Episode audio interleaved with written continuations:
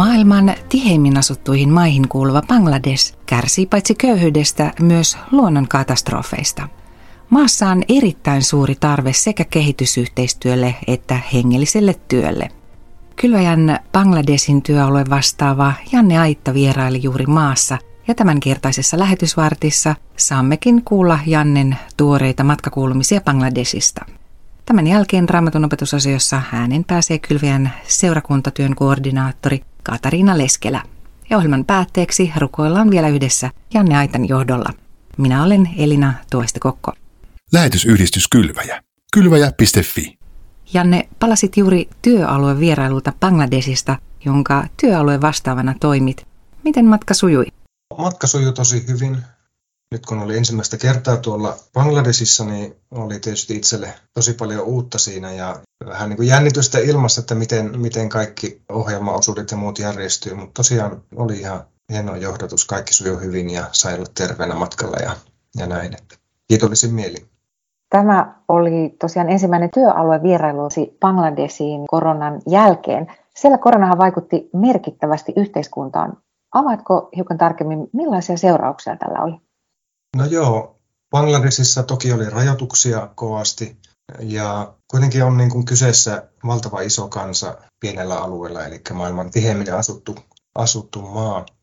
Ei tietysti ollut mahdollista niin kuin pitää täysiä tämmöisiä sulkuja, mutta toi koulujen sulku on ollut ehkä isoin, että puolitoista vuotta koulut oli kiinni. Ja sitten käytännössä nämä oppilaat on niin kuin siirtynyt seuraavalle luokalle käytännössä käymättä sitä tiettyä koululuokkaansa. Ja kyllähän se on iso niin kuin yhteiskunnan tasolla niin iso juttu, että jää niin kuin noin paljon koulua käymättä lapsilla. Entä missä määrin yhteiskunta on palannut normaaliin? No voisi sanoa, että ihan, ihan oli täysin palannut normaaliin, että voisi sanoa, että ei, ei näkynyt jälkeäkään niin kuin mistään koronan vaikutuksista tällä hetkellä siellä, että ihan, ihan kaikki työ ja muu pyöri normaalisti. Kylväjän työn tuloksena Oraon heimon keskuuteen syntyneet seurakunnat järjestäytyivät kirkoksi vuonna 2004. Nyt tällä Bangladesin evankelis-luterilaisella kirkolla on yli tuhat jäsentä ja seurakuntatyöstä vastaavat paikalliset työntekijät. Ja Kylväjä varustaa tämän yhteistyökirkkomme jäseniä hengelliseen työhön ja evankelioimiseen. Janne, millä tavoin tämä varustaminen käytännössä toteutetaan? Kylväjä tukee tuon kirkon jäsenten koulutuksia erityisesti tämmöistä hengellistä varustamista. Tuetaan raamattuopetusten järjestämistä eri seurakunnissa ja esimerkiksi tämmöistä nuorten opetuslapseuskoulutusta, eli lähetetään opetuslapseuskouluun ja, ja sitten maksetaan kuluja. Eli tämmöistä ihan käytännön niin kuin hengellistä koulutusta tuetaan. Ja kyseessä on siis vähemmistökansan kirkko, jonka jäsenet on tosi käytännössä todella köyhiä.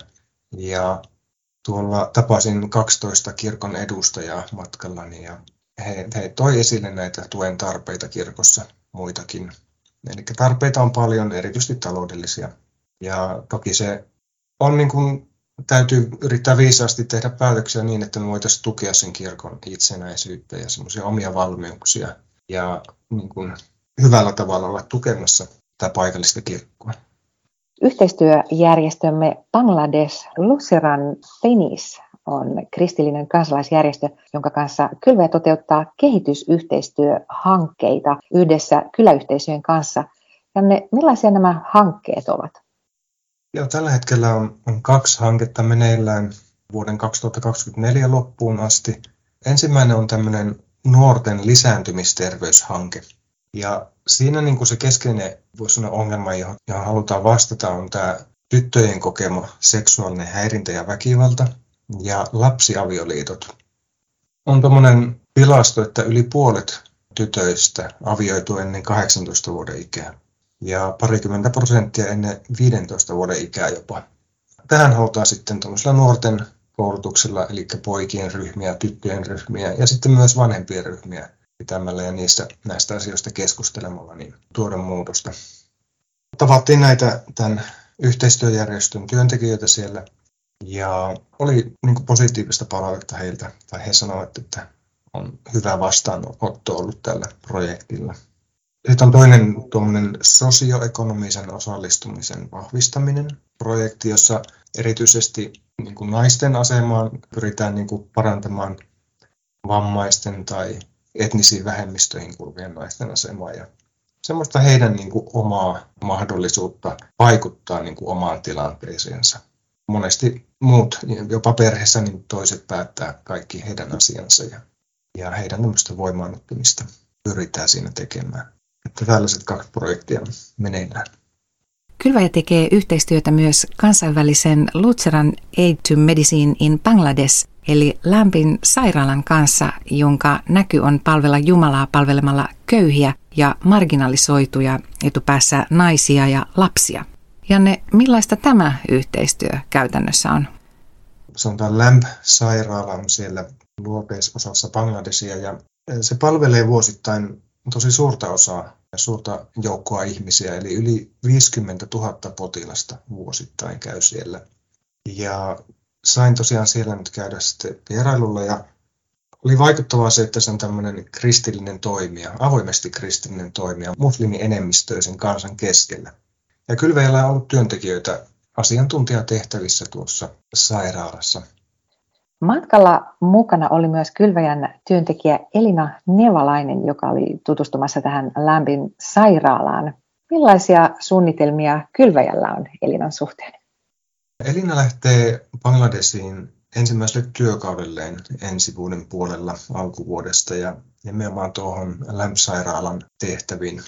Eli siellä on tämmöinen kuntoutuskeskus, jossa kuntoutetaan monenlaisista vaivoista kärsiviä erityisesti ehkä lapsia siinä Elinan työn puitteissa sitten. Eli hän on fysioterapeutti ja hän tulee sitten myös kouluttamaan paikallisia fysioterapeutteja tuohon kuntoutuskeskuksen tehtäviin. Tietysti kieliopinnot hänellä on ensin sitten ensi vuonna alkaa ja sitten pääsee töihin.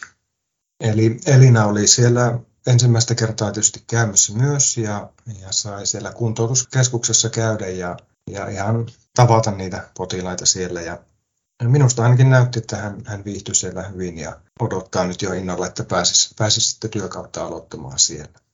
Janne, mikä oli matkasi parasta antia? Mikä sieltä jäi erityisesti mielestä tai puhutteli?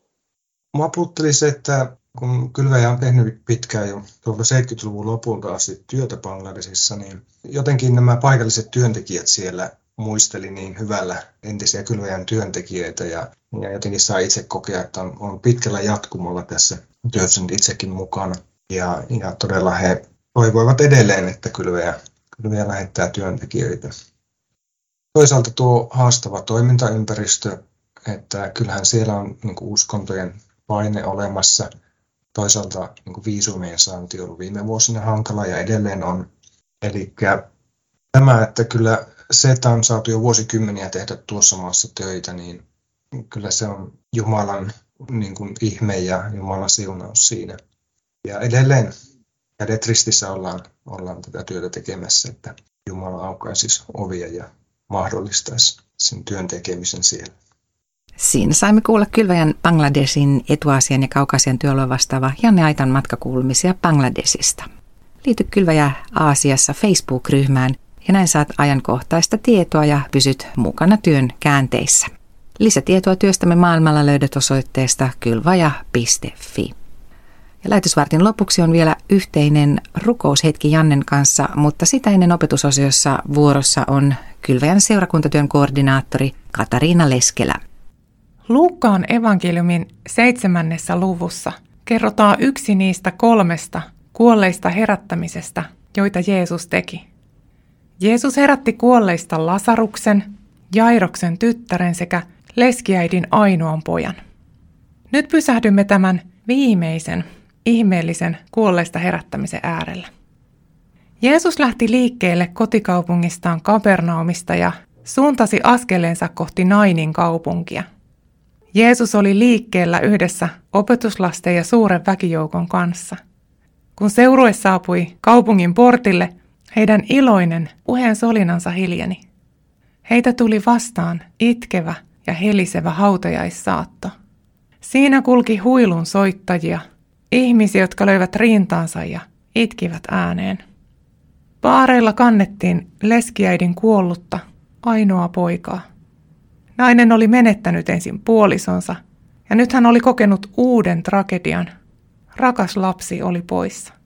Äidiltä oli viety kaikki. Jeesuksen opetuslasten seurue pyyhki kyyneleitään. Kuka pitäisi nyt huolen tästä äidistä hänen vanhuuden päivinään? Monissa lämpimissä maissa on edelleen tapana, että kuollut haudataan samana päivänä. On aivan mahdollista, että Jeesus lähti liikkeelle Kapernaumista jo ennen kuin poika oli kuollut. Jeesus ajoitti askeleensa siten, että hän ennätti kohdata seurueen juuri ennen hautaan laskemista. Kohtaamisen oli määrä tapahtua kaupungin portilla. Jeesus sanoi äidille, älä itke. Sitten Jeesus kosketti paareja. Kantajat pysähtyivät. Jeesus sanoi sanat, nuorukainen, minä sanon sinulle, nouse. Samassa poika nousi ylös ja alkoi puhua. Jeesus antoi pojan äidilleen. Meille ei kerrota äidin reaktiosta, ilosta ja onnen kyyneleistä. Miten valtava onnellinen äiti mahtoikaa olla. Saattoväki pelästyi ja hämmästyi. He olivat juuri olleet menossa kohti hautaa, mutta nyt suunta oli muuttunut. Seurue pysähtyi ja nyt se sai jatkaa matkaa takaisin kotiin, kaupunkiin, elämään. Ihmiset ylistivät Jumalaa sanoen, meidän keskuuteemme on ilmaantunut suuri profeetta. Jumala on tullut kansansa avuksi. Jeesuksen toiminta on tässä erityisen myötätuntoista ja huolehtivaa. Meidän Herramme tuntee meidän menetyksemme. Hän ei ole sellainen valtias, joka on niin etäällä, ettei hän näe tai tunne.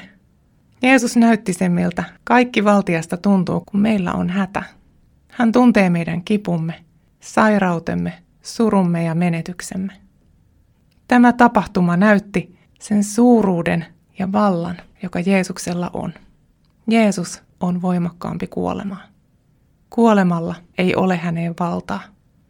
Jeesuksen sana herättää kuolleen eloon ja hänen sanansa nostaa kerran jokaisen kuolleen eloon. Hän on kuoleman voittaja, hän seisoo kerran muutien päällä. Lasaruksen haudalla Jeesus opetti Lasaruksen siskolle Martalle. Minä olen ylösnousemus ja elämä. Joka uskoo minuun saa elää, vaikka kuoleekin. Eikä yksikään, joka elää ja uskoo minuun, ikinä kuole. Uskotko tämän? Uskotko sinä tämän? Näin Kylväjän seurakuntatyön koordinaattori Katarina Leskelä. Ja tämän lähetysvartin hän voit kuunnella myös Kylväpodista, joka löytyy useissa palveluissa sekä kotisivuiltamme osoitteesta kylvaja.fi. Ja nyt lähetysvartin päätteeksi rukoillaan vielä yhdessä Janne Aitan johdolla.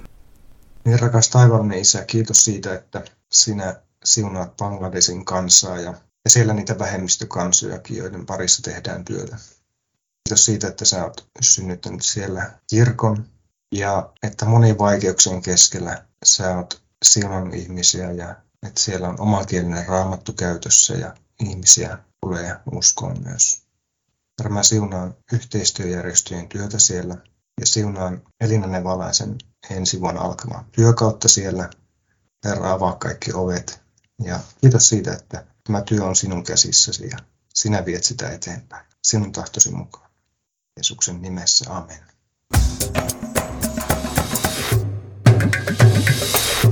Kylvaja.fi